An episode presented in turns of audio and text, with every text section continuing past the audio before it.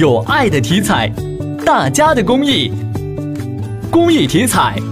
乐善人生。记者今天从今天上午召开的郑州市畜牧工作会议上了解到，今年全市规模畜禽养殖场粪污综合处理设施配套率将达到百分之八十二以上。畜禽粪便综合利用率达到百分之六十八以上，确保畜禽污染防治和资源化利用取得新成效。全市还将建立来源稳定、过程可控、质量优质的绿色养殖，确保全市畜牧业生产质优量稳。